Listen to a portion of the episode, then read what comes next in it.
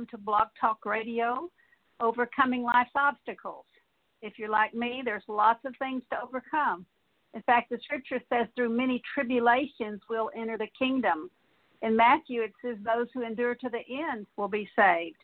And praise God, we'll continue in the grace of God so that we will be overcomers in Christ Jesus. Well, the message that I'm going to teach now is uh, entitled uh, What It Means to Rest. And last time I taught on unrest, which basically this is just kind of part two. It was too long to put into one message, but this title of this message is What It Means to Rest. And we know that rest is the opposite of unrest. The dictionary definition of unrest means a lack of rest. It means to live in turmoil, to be restless, troubled, um, uneasy, full of strife, uh, agitation, um, disquiet. And the definition of rest is it means to put to rest, like you would put down a little child to rest. Basically, it's a gift from God when we come under His yoke and under His control. He brings rest into our lives. But it also means to grant rest, to lead to a quiet abode. You know, the scripture says that the Lord is our shepherd, um, and He leads us beside still, peaceful waters. He restores our soul. He leads us in paths of righteousness. He makes us lay down in green pastures, which is a place of provision. He leads us beside quiet, still waters. In Proverbs 3, it says, All of God's ways are pleasant, and all his paths are paths of peace. And of course, when we get off of the paths of peace, we're walking down the wrong path. You know, the children of Israel had a physical land to possess with physical enemies, and we as believers have a spiritual land to possess, and those are the things that we didn't possess in childhood you know, the, the word Canaan means rest. And so the children of Israel uh, entered God's rest as they overcame the enemies in the land. And that's how we rest. Every time we get delivered from something, every time we get a new victory in our life, we come to rest in that area. And the things that we didn't overcome is in childhood, we have to overcome now the children of Israel were in a wilderness. Our wilderness is what is the same wilderness that we had growing up. Every time we let the sun go down on our anger and didn't deal with things that bothered us, troubled us, um, the turmoil in our homes or in our lives, we turned to false gods, and it opened us up to unrest in all of those areas. But praise God, we can be delivered. God doesn't deliver us in one day. He drives that enemy out little by little, and deliverance is kind of like peeling an onion. And so we all have things that we need to deliver that get delivered from the enemies in our land, unrest or lack of peace or frustration or anger or agitation or rebellion or addictions or um, depression, discouragement. These things have to be overcome, and Jesus died at Calvary that we might overcome all of these things. And so entering God's rest means to um, abide in abide in the vine, abide in Christ. Um, we're the branches. It says in John 15, and and God is and Jesus is the is the vine. There's no life in the branch without us being connected to the vine. And the way we're connected is to abandon abandon our life to um, embrace His life. It says in um, 1 John 3 6, whoever abides in me does not sin. So the only time that we are not sinning is when we're abiding in Him. That's when we're dead to our life. And I've I've used this illustration before, and when uh, I usually have an overhead of it, but since I'm on the radio, I can't do that. But a picture of being on the potter's wheel when we're on the potter's wheel, um, that's the only time we're not sinning because we've abandoned our life to Christ. We've given our life one completely, given over every area of our life. And wherever there's contention or strife or anger or hurt, to all be given over to the Lord. And this is a picture of um, coming under the control of the potter. The scripture says he's the potter and we're the clay. And the clay has one part, and that's to yield to the potter and that's the potter is Jesus. We give our life over to the to the vine to be connected to the vine. We have to give up our life. Jesus said, "If any man comes after me, he has to deny himself, take up his cross, and follow me." So the only time we're not sinning is when we are abiding in the vine, because when we abide in the vine, our life will produce Galatians 5:22, which is the fruit of His Spirit, which is love, joy, peace, long suffering, gentleness, goodness, faith, meekness, self control. Against such there is no law. And when our life is not producing the fruit of the Spirit, we come back under the law, and the demons are the executors of God's law. An example of this would be uh, if I'm driving through the town I live in, Lindale, Texas, and the speed limit is 55 degrees, I'm 55 uh, miles per hour, and I'm driving 56 miles per hour, I come back into the laws of Lindale. But if I'm obeying the law, I'm not under the law, and it's the same with God's word. Wherever we obey God's word, we're not under the law. And you know, it's not anything you can do yourself. You have to just keep on yielding, and God, who's begun a good work in you, will perform it into the day of the Lord Jesus. And when we fall off the potter's wheel, confess your sin, get back on. And that's how we come under God's rest. Another way of saying it is come under Him, under Him, uh, come unto Him. He says in Matthew 11, all you who are weary and heavy laden, and I'll give you rest, and the clay rests on the potter's wheel. Another word for it is walk in the Spirit, and you'll not fulfill the lust of the flesh. Another is putting to death the deeds of the body that you might live. and so it's a picture of us walking in the Spirit. And so it also means um, to know that God, to rest means to know that Jesus is the Good Shepherd. He provides everything you need. He prepares a table before you in the presence of your enemies. He leads you beside quiet, still waters. He restores your soul. He leads you in paths of righteousness. Uh, he makes you to lie down, that's peaceful, in green pastures, which is a place of provision, it's a place of food and whatever you need. So it means to cast your care upon the Lord. First Peter five seven says, casting all your care upon the Lord because he cares for you. Matthew six twenty five through twenty through thirty four he says, and I'm just going to paraphrase, that we're to consider the lilies. They never, they neither toil nor spin. In other words, they're not worried about anything. It says God clothes them so beautifully that even Solomon, all of his glory, was not clothed like one of these. He feeds the birds. He tells us not to take take any thought about tomorrow of what we're going to put on, what we're going to wear, what we're going to do. And so that's just a lifestyle of taking no thought about tomorrow. You know, there's so many things that want to come against you, things that want to come against you of how you think your family treats you, or people don't listen to you, or people don't appreciate you, or people don't uh, whatever your mother or daddy didn't do that they should have done, or whatever they did and shouldn't have done. Anytime they violate the law of God in training you up, you have an automatic issue because the scripture says, Fathers, provoke not your children to anger, but bring them up in the discipline instruction of the Lord. So wherever you're not trained up in the discipline instruction of the Lord, you're provoked to anger in those particular areas. And so a good a good way to judge this is if you have areas where you get your button pushed, if there's things that rise up in you, make you angry, make you bitter, hurt you, these are things that are idolatry. These are things you have to give up your life that you might find it. Philippians 4 6 says, Be anxious for nothing, and that word, uh, somebody said that word nothing in the Greek means nothing. Be anxious for nothing. That means the things that make you angry, you're going to have to let go of. The things you're fearful of, you're going to have to let go of. The things that hurt you, you're going to have to let go of. The things that uh, provoke you, you're going to have to let go of.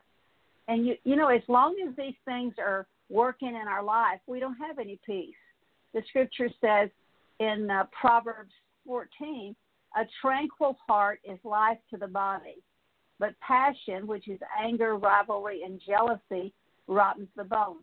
Did you know there are scriptures that talk about your bones being vexed, uh, dismayed, decayed, rotten? Uh, there's another place where he says you get fire, fire into your bones. And then there's one place that says, and you can be in such peace that all your bones will say, Oh God, there's no one like you.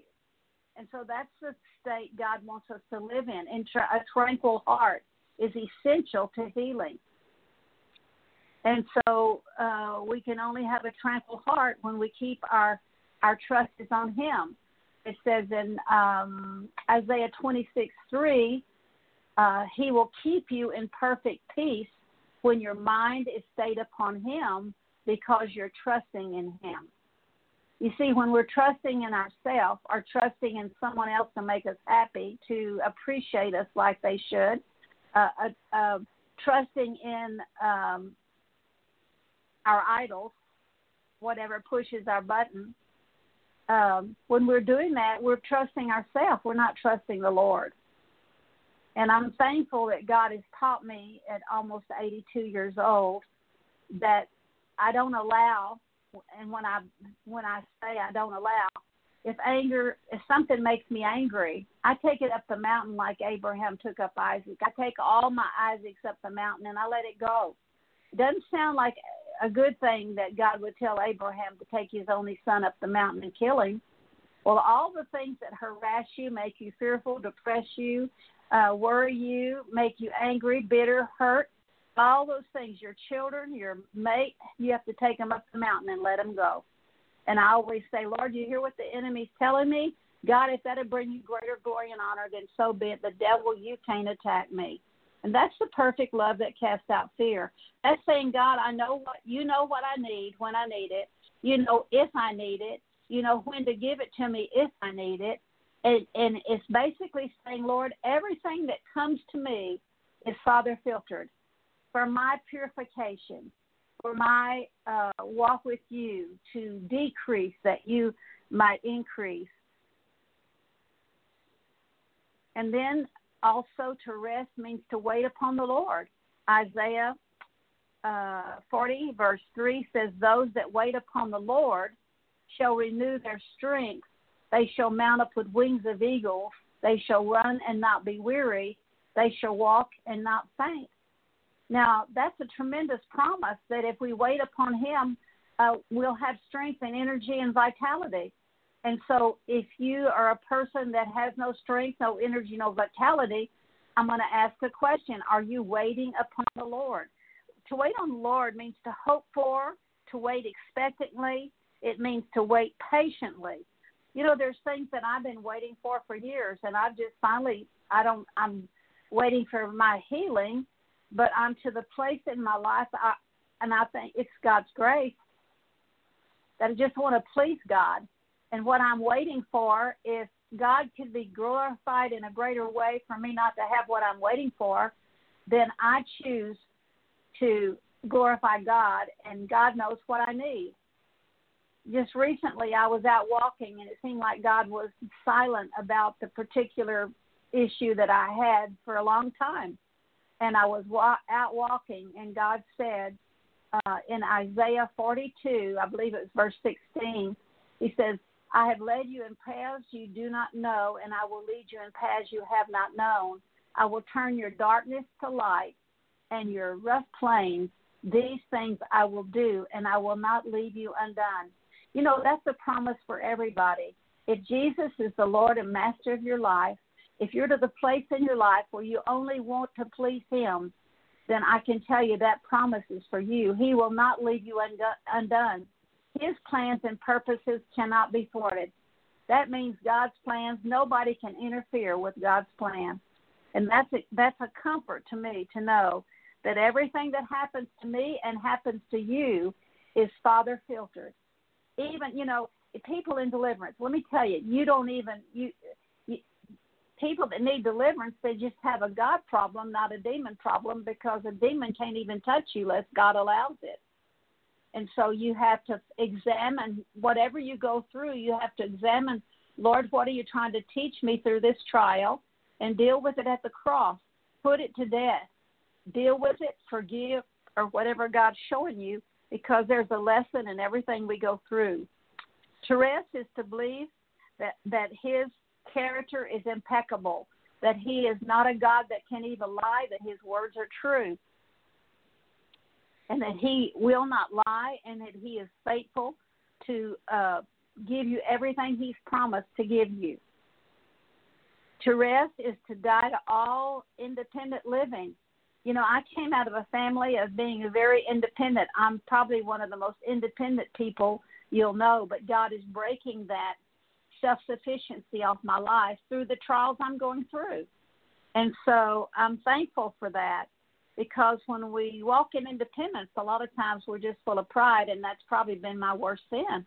But I'm working on it, and I thank God that He says, if I confess my sin, He is faithful and just to forgive me and cleanse me of all unrighteousness. In John 12, 24 through 26, it says, Unless of grain of wheat, that's you and I, fall to the ground and die, we abide alone. So there's loneliness and rejection. But if we die, we produce much fruit. You know, I was listening to First Corinthians the other day, and it says, and I think First Corinthians 15, it says, "You fool, that which you plant does not come to life unless it dies." And so anything that we do when that is not um, through having our life crucified is just wood, hay, and stubble. And so, uh, as long as we're alive, um, Jesus just kind of stands back, and it's like when we're when we're living in the flesh, it says that we have to give up our life that we might find it. As long as we're holding on to our life, we'll lose it. You know, there's a um, some I don't know some places in the world, and I don't know if it's Africa or where, but they'll capture little monkeys by they'll put a banana in a cage, and a little monkey will put his hand in that in the cage to grab that banana, and he'll hang on to that banana, and then he gets captured, he gets caught, and so as long as we're holding on to our life, we lose it, but we let go. All the little monkey has to do is let go, and then he's free. And so we're held by the very cords of our own sin. And Jesus says in John 12 that we have to give up our life that we might find it.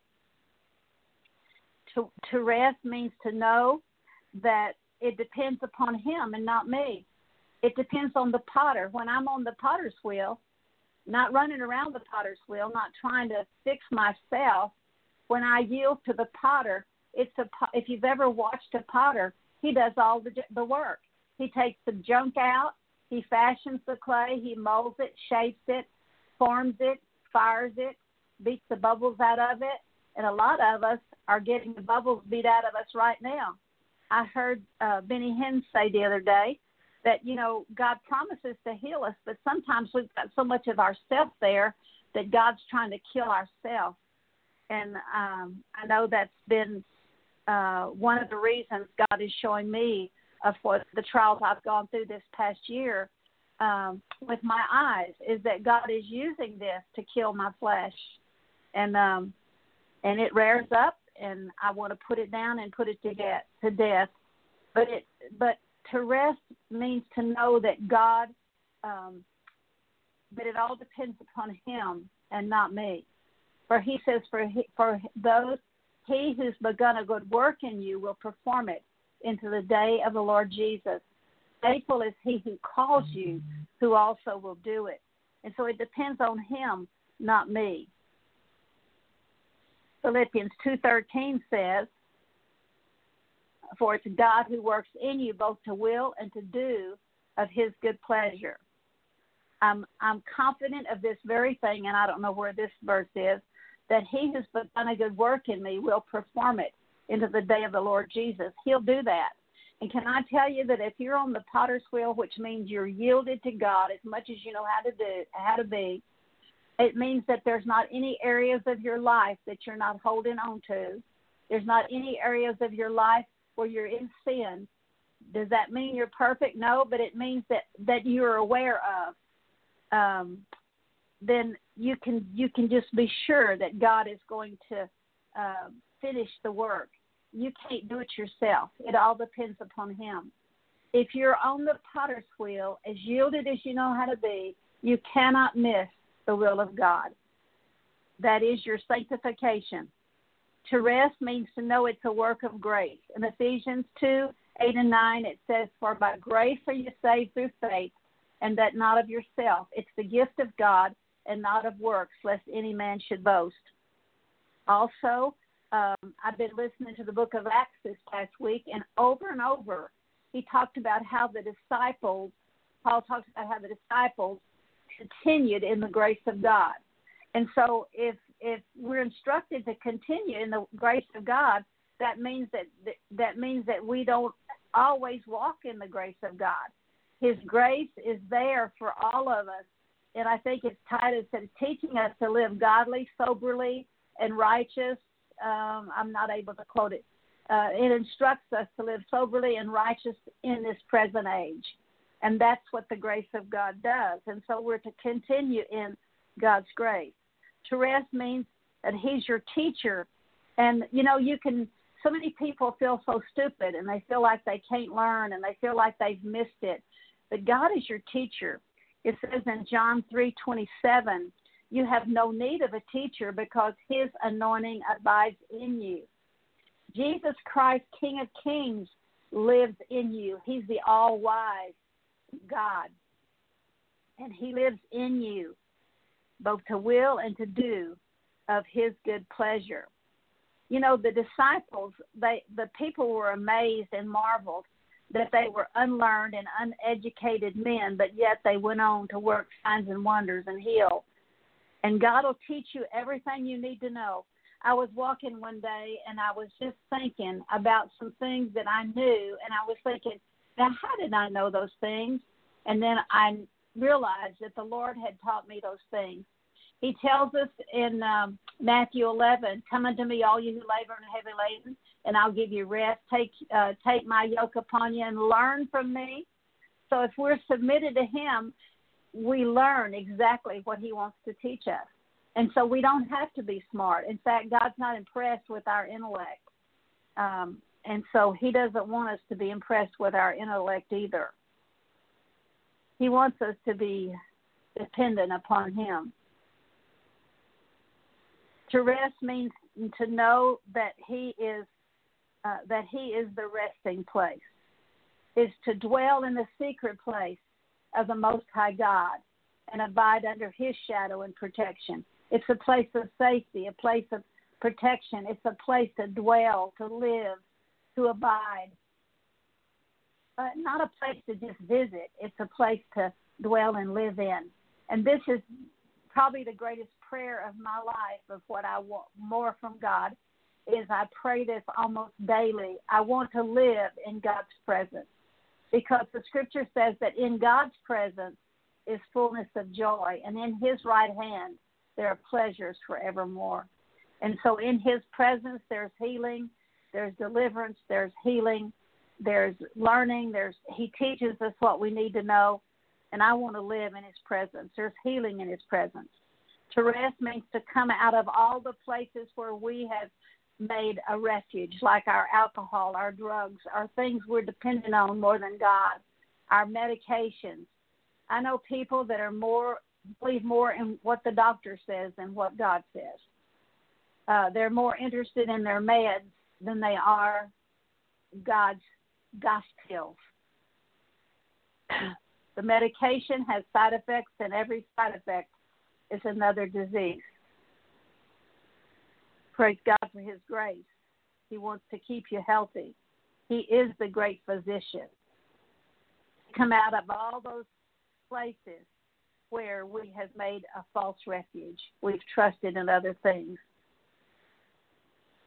To rest means that to know that I've been raised to sit with Christ in the heavenly places far above principalities and powers. So the enemy's under my feet. I've been given authority over all the power of the enemy. And the scripture says, and nothing by shall by any means hurt you or harm you.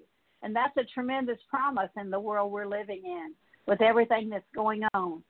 But I believe it's going to be exciting, exciting uh, pretty soon. I think there's there there's there's going to be a change in the world for good. I believe that um, Psalms 24 3. It also says the word the world's going to get more wicked, but I believe we're going to have a, a time of peace uh, before the Antichrist comes, and then there'll be the tribulation. And so we need to be faithful to the end, regardless if he takes us or He raptures us out of here or if we're going to be here. My scripture, the scripture tells me that the stars have to fall from heaven and the moon quit shining before the coming of the Son of Man. But uh, I'm going to be ready regardless. Psalms 24 3 says, Who may ascend to the hill of the Lord? That's his presence. And abide in his secret place, those with clean hands and a pure heart. And because we can confess our sin and because of the blood of Jesus, we can have clean hands and a pure heart. If you've got things wrong with your hands, possibly there's things in the spirit on your hands that you need to repent of. You know, your, your hands they can do violent things, they can do perverted things, they can give they can bake a cake for your neighbor, they can lay hands on the sick, they can do good things and do evil things. And if you've got something wrong with your hands, possibly you've done some evil or perverted things with your hands. And so it's good to repent if you've got wrong you know, if you have anything wrong with your legs, you need to repent over the ways you've walked. And um, the Lord's taught me to take whatever um, scripture, wherever the body part is, and to do word studies. I've done word studies on heart, eyes, legs, feet, walk. Uh, I fell about four, three years ago, about four or five times, and the Lord showed me there was things in my walk He wanted to correct. Praise God that um, I just did word studies on walk, path, feet, pride, because I've been guilty of walking in pride, and so uh, arrogance and haughtiness and the scripture says pride goes before a fall and a haughty spirit before destruction. Whatever the problem is i look up the words in the bible that apply to my condition and repent over them where i might not find the body part i can find um, the words that would apply to my symptoms or conditions and i repent over those things and because of that god has kept me healthy pented over I scripture so many times, but um, still, I'm I'm waiting on the Lord for whatever He wants. Um, it means to dwell in the secret place, and that's resting in the Lord. It's being in the ark. You know, the word Noah means rest, and the and uh, Noah and his family, and that and and a, two of every animal was in the ark, and that was a place of being safe. And you know, if if we as believers go through the tribulation, I believe there's an ark of safety for us to be in. You know, Noah's ark floated safely on the waters of destruction. Or he can take us out of here, rapture us out of here before the tribulation, whichever. But being in the ark means to be in God's rest. It's very important to be in God's rest. 68% of Americans say they have problems resting. Um, I think it's one in four have say they have problems sleeping. When God says He'll keep you in perfect peace when your mind is stayed upon Him. My poor little mother, she slept about three hours a night. She ran a propane gas company, and she was just always, I guess, had a busy mind. But she didn't. Thank God, she was in good health to the last years of her life. But but uh, not resting good can affect your your body physically. It's very important to get good rest. Um, to rest means to know that your house is built on a rock, Jesus. Matthew seven twenty four says, "Everyone who hears these words of mine can be compared to a man who built his house upon the rock, and the floods came, and the winds blew against that house." but it did not fall because it was built upon the rock. And then he goes on to say, But the foolish man, he built his house on the sand, and the winds come, the the floods come, and they sweep away that particular house. And so the way we build our house on a rock is to build our life on Jesus Christ, to live uh, every day to please Him, and to make Him the Lord and Master of our life the name of Jesus. is to know that the name of the Lord is a strong tower. The righteous can run into it and are safe. And that's Proverbs 18:10. The name of Jesus is is a strong tower. It's more real than the room you're in right now. It's a strong tower, and the righteous can run into it and are safe. And I encourage you to actually run in when we get off of this teaching to run into the name of Jesus. It's a spiritual place. It's the same as dwelling in the secret place of the Most High God. You know, I've described um, Psalms 91 like a big umbrella. Most people, because their parents were not living under the lordship of Jesus, were born outside of that God's refuge. But praise God, when you submit to God and you make Him the Lord and King and Master of your life, run into the name of Jesus, run under that umbrella, which is Psalms 91, same thing as the name of Jesus. And Lord, I just bring every person who's listening now who grew up in a dysfunctional family, grew up with parents not under your lordship. Lord, I bring them under your refuge now in Jesus' name as they submit their life to you in Jesus' name. To rest means to know that you've done everything God's told you to do. The scripture says, Whoever does the will of God will abide forever. Isaiah 30, verse 15 says, In repentance and rest you'll be saved. In quietness and trust will be your confidence. To rest means to hold fast your confession. 1023 says, Let us hold fast to the hope fast to our confession. Jesus is the high priest of your confession, and he says to hold fast to your hope without wavering, firm until the end, for he is faithful. To rest means to walk in the spirit, and we've already talked about that. Galatians 5:16 says, "Walk in the spirit, and you'll not fulfill the lust of the flesh." Romans 8:13 says if we live after the flesh we'll die. And we know we're living after the flesh if you read Galatians uh, 5:19 it talks about the deeds of the flesh and if we practice those things we'll not inherit the kingdom of God. And there's two types of people that have a problem resting and we've talked about this in the first message of rest. And that's people that are performance oriented, which most of us are. We grew up thinking that the only way we can get love is to particular area.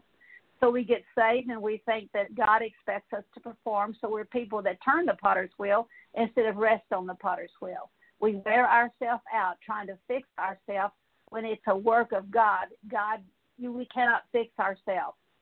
In fact, even if we could, we'd be so proud of it that nobody can stand us. And also, the other type of person that has a hard time resting is a person that is parental inverted. And that means they grew up having to take responsibility that a little child didn't have to take. They had to take care of their mother or daddy, they had to take care of their brothers or sisters, but they were never allowed to rest. And so these defaults have to be broken because however we're trained up sets a default in our life like the default on a computer. You can you can um, you can type a letter using one of I think there's like 300 different fonts, but then when you go into another uh, document, it kicks it back to the way the factory trained it. The factory set it, and so you and I were set at the factory by how we were trained up. And to break those defaults, you just have to forgive your parents and ask God to break the default and ask God to reset the default from negative to positive because however you're trained up is how your life will go, either good or bad. And that's the that's the wilderness that we have to overcome. Those are the circumstances that we didn't overcome in childhood, and that's why we have to overcome those things now.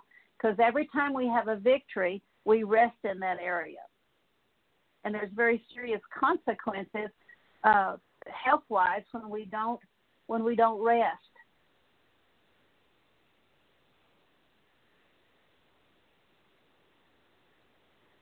And the lack of rest is, uh, uh, which is really stress, is the root of autoimmune diseases and also bone problems. So we've already talked about that. And he gives us the solution in Ezekiel 34, verse 25. He says, I will make a covenant of peace with them, and I'll remove eliminate, and eliminate hard, harm beast that he'll get the demons off the land. And First Corinthians 3 9 says, Your house, your building, your field, your land. And um, in Mark 4, Luke 8, Matthew 13, he says your soil. And so he says he's going to remove harmful beasts from the land, from your body, from your life, and he'll you will sleep, you will uh, be secure in the wilderness and be able to sleep in the woods. Now that's a place of unpredictableness to sleep in the woods, correct? But God says He'll make a covenant of peace with you, and you'll be able to sleep in the wilderness safely. What a promise! And that's a promise for the, this world we're living in. And when you lose your peace, you've got a system problem. I think I've shared this before, but those of you who have not heard it before, my my dad gave me a car in 1978. He gave me a brand new uh, Cadillac Eldorado, and it had a computer. And if the if the gear was just a little out of whack, it would say system problem. So when you and I lose our peace, we have a system problem. And we and the scripture says that he who listens to me shall dwell securely and will be at ease from the dread of evil. The scripture says that the fear of the Lord, which is to turn away from evil, it says that fear of the Lord is a uh, how, just a minute causes a fear of the Lord. I've lost my train of thought. The fear of the Lord. The fear of the Lord leads to life, so that one may sleep satisfied untouched by evil. And God wants to make a covenant of peace with us. You know, um, the word disease comes from an old French word meaning dis-ease. So wherever our life is in dis-ease, we open ourselves up to sickness. And so, which is the opposite of God's peace. And so He'll give us perfect peace when our mind is stayed upon Him because we're trusting in Him. And the way we get free is to come under His yoke, yield our life 100% to Him. Basically, it's a picture of abandoning your life, yourself, um, getting rid of your self life. And we do that by letting go of our life. And so, for those of you listening, if you can receive uh, this word, I'm just going to lead you in repentance and then do some deliverance. There's no rest unless you know the Lord Jesus as your Savior. You can accept the Lord as I did when I was 18 years old, but I wasn't saved till I was 25 years old. You know, I came to the place in my life where I saw no purpose in my life. I couldn't see any purpose of, of coming home, uh, um, getting up, going to work, coming home, going to sleep, getting up, going to work, coming home, going to sleep. I saw no purpose in it. And I remember thinking it was kind of like um, when I was a kid. I used to go. The uh, there was a store in downtown San Antonio where I grew up, and it was called Joske Brothers. And I don't know if it's still there or not, but I used to run. I used to run up the escalators that were going down, and I'd run down them the ones that were going up. And so that's kind of the way I felt my life was going.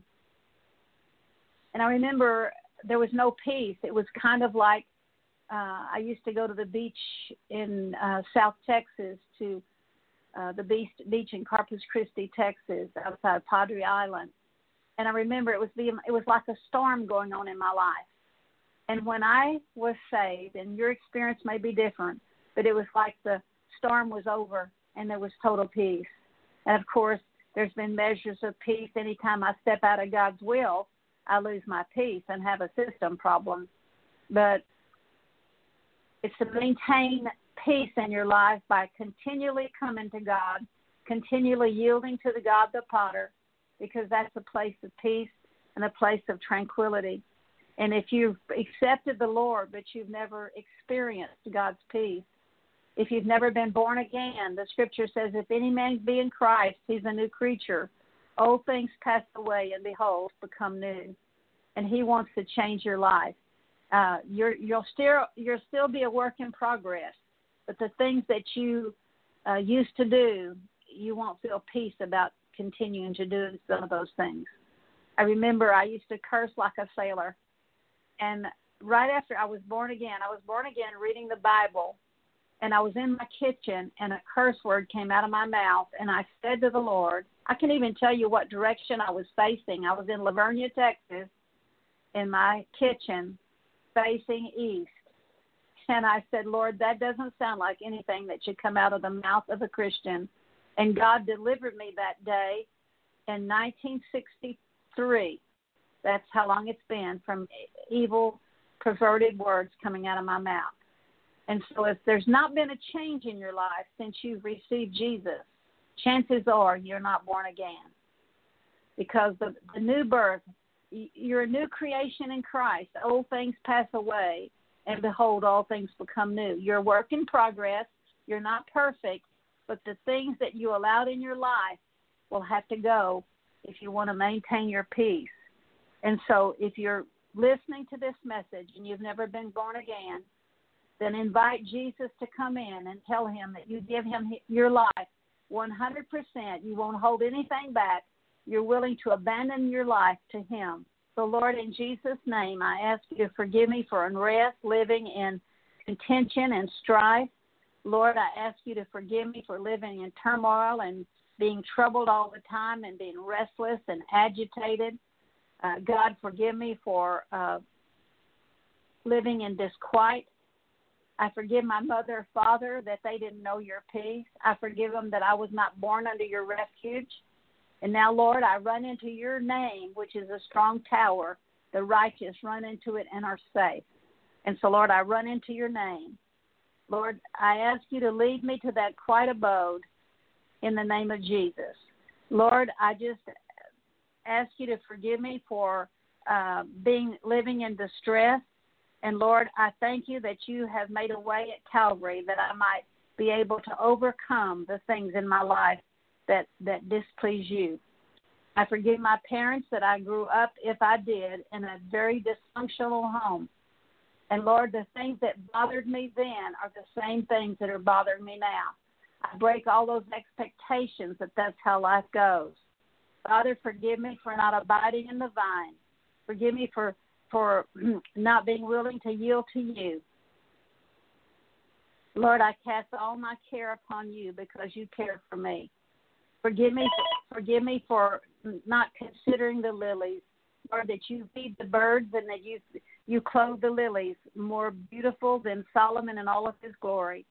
And Lord, I just thank you and praise you that you said I'm not to take any thought for tomorrow, any thought about my life, what I'm to eat or drink, or what I'm to put on. And Lord, I just cast all my care upon you. Forgive me for being anxious for so many things that mean nothing in eternity. Lord, forgive me for not waiting upon you so that I could renew my strength, so that I could mount up with wings of eagles, so that I could run and not be weary, so I could walk and not faint. Forgive me for not expecting from you, not waiting patiently for you. Lord, forgive me for not believing your character. Forgive me for believing that you're a liar. Um, Lord, my mother and father were liars, and because of that, I believe you are too, and that's a lie. Parents, my parents modeled for me a poor picture of you, God, which caused me to believe a lie that you're just like the negatives in my parents when you're a perfect God and you want the best for me. Lord, forgive me. I choose to die to all independent living. I choose to give up my life like a grain of wheat falls to the ground and dies. And Lord, you said I'll produce much fruit if I give up my life. And I choose to give up my life to you that I might find it. And Lord, forgive me for thinking it's up to me. Forgive me for thinking that I have to do it myself, that I have to turn the potter's wheel. Forgive me for thinking that I have to fix myself. Lord, I've tried and I just throw myself at your mercy. Lord, forgive me for not continuing in your grace. Thank you that it's all by your grace. For by grace I'm saved by faith and not, not of myself. It's the gift of God.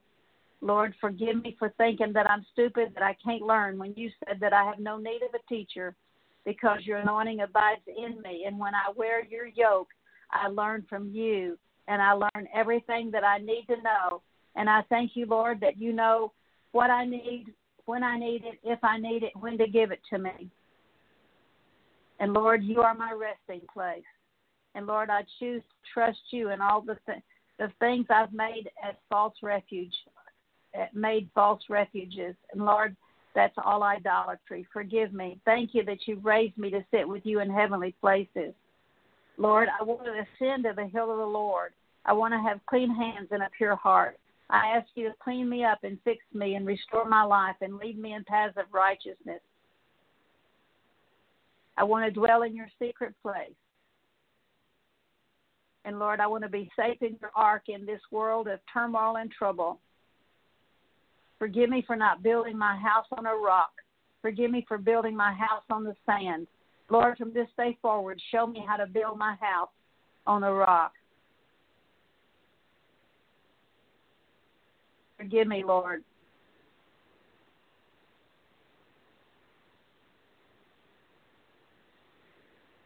Lord, forgive me for disobedience to your voice and your commandments.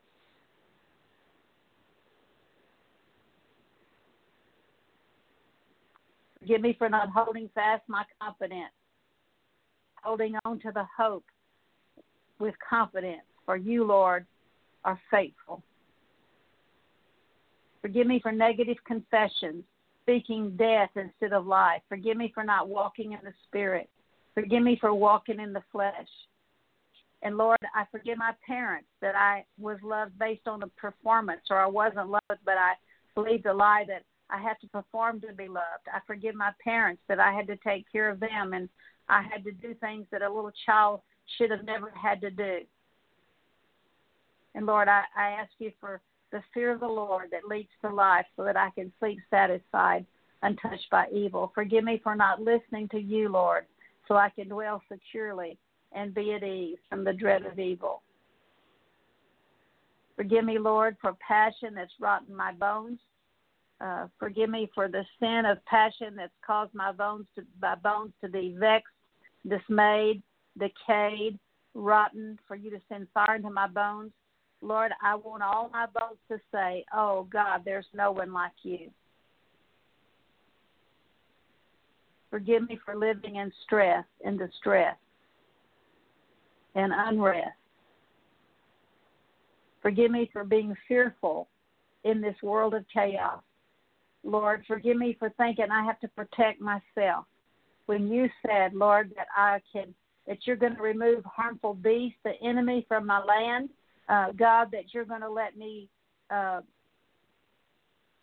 dwell in the, be secure in the wilderness and sleep in the woods, and that I don't have to uh, be afraid because you said, if my ways please you, it makes even my enemies to be at peace with me. And Lord, I choose to abandon my life to you, to give it all up. 100%, Lord, I make you the Lord and master of my life, and I get on the potter's wheel. And Lord, forgive me for trying to turn the potter's wheel. And I yield to you. I come under your control, Lord. And I thank you and praise you in Jesus' name. Now, if you can agree with those prayers, then just I'm going to tear down, I tear down every stronghold. Excuse me. Maybe I got delivered. Of fear, doubt, unbelief, worry, anxiety, tension, stress, nervousness. I tear down strongholds of rebellion and antichrist, depression, discouragement. I tear down strongholds of fear of man, I tear down strongholds of hurt, bitterness, resentment, anger, unforgiveness. I forgive every person that's hurt me in the name of Jesus. I tear down strongholds of sorcery, magic, witchcraft. I tear down strongholds of depression, discouragement, anger, grief, bitterness, resentment. I tear down strongholds of pride, arrogance, boastfulness, independence, self will, I tear down strongholds of fear of man, fear of failure, fear of not being loved or liked, fear of being, being disapproved of, fear of doing it wrong, fear of saying it wrong. I tear down strongholds of procrastination. I tear down strongholds of lethargy, apathy. I tear down strongholds of passivity. I tear down strongholds of lies, uh, that God is not faithful. I tear down every lie I've believed about God in Jesus' name. I tear down every stronghold they believed about God in the name of Jesus. I tear down strongholds of a of a perverted God image in Jesus' name. I tear down strongholds of a spirit of harlotry that's led them astray. I tear down strongholds of addictions, gluttony, fat, food, sugar, hunger, caffeine. I tear down strongholds of crippling spirits. I tear down strongholds that came in through walking paths of unrighteousness. I tear down strongholds of pain, grief, sadness, sorrow, vexation in the name of Jesus. In Jesus' name, I tear down strongholds of prayerlessness, distraction from the Word of God. I tear down strongholds of restlessness. I tear down strongholds of hyperactivity, strongholds of profanity. I pull down, uproot, and pluck out all the profane words that they have spoken that are death. I tear down strongholds of death in Jesus' name. I tear down strongholds of unbelief and doubt, fear, doubt, worry, anxiety, tension, stress, nervousness, panic, hysteria. I tear down strongholds of of tiredness, weariness, heaviness, fatigue. I tear down strongholds that keep them from waiting on the Lord. In Jesus' name, I cast down every imagination, every high and lofty thing that exalts itself against the knowledge of God, and I take captive in Jesus' name every thought to the obedience of Christ. I punish every disobedience because their obedience is complete. Father, I ask you to impart honor, impart wisdom. I ask you to impart to them rest, inheritance. I ask to them revelation knowledge.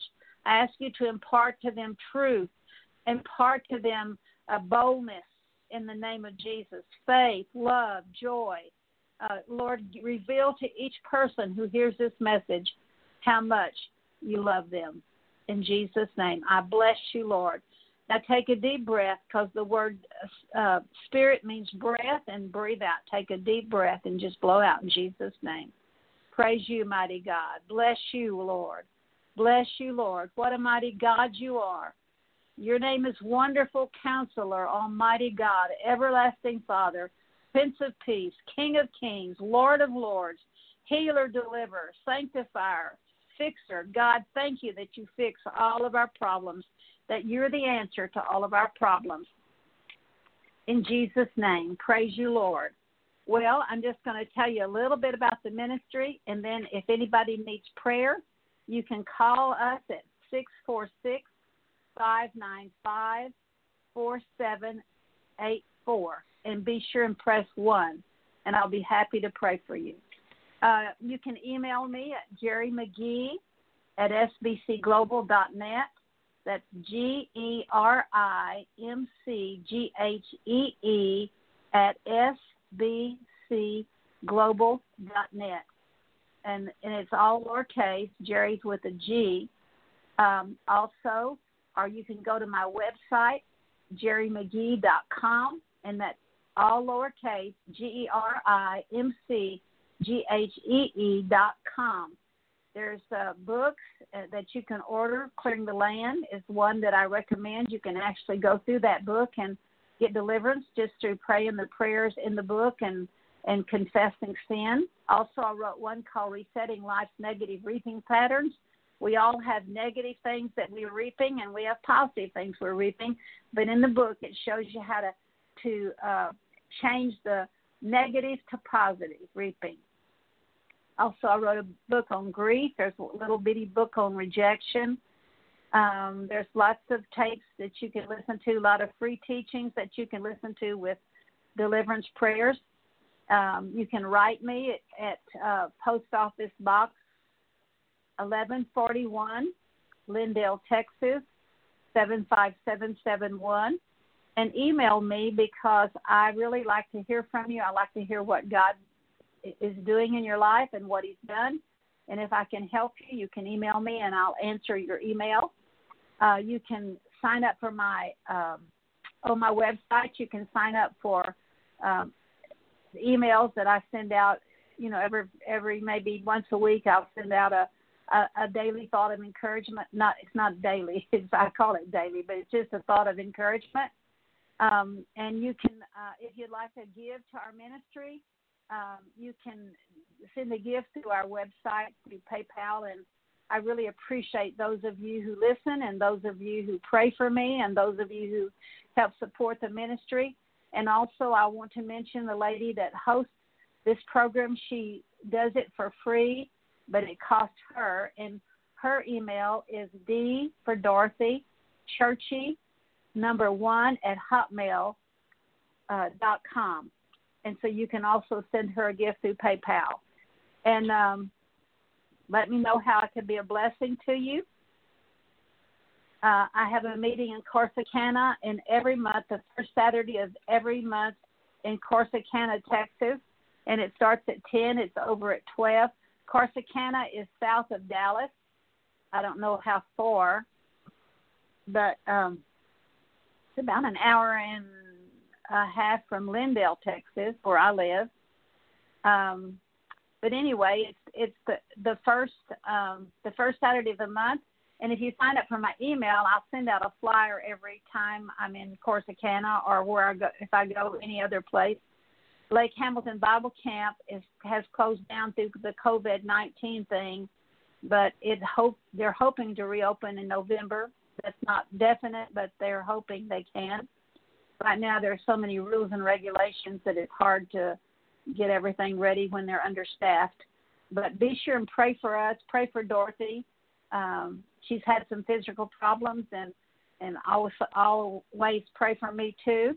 And sign up for my sign up for my my mailing list if you'd like a if you'd like a meeting in your area. If you just uh, contact me, I'll be happy to go wherever the Lord opens the door.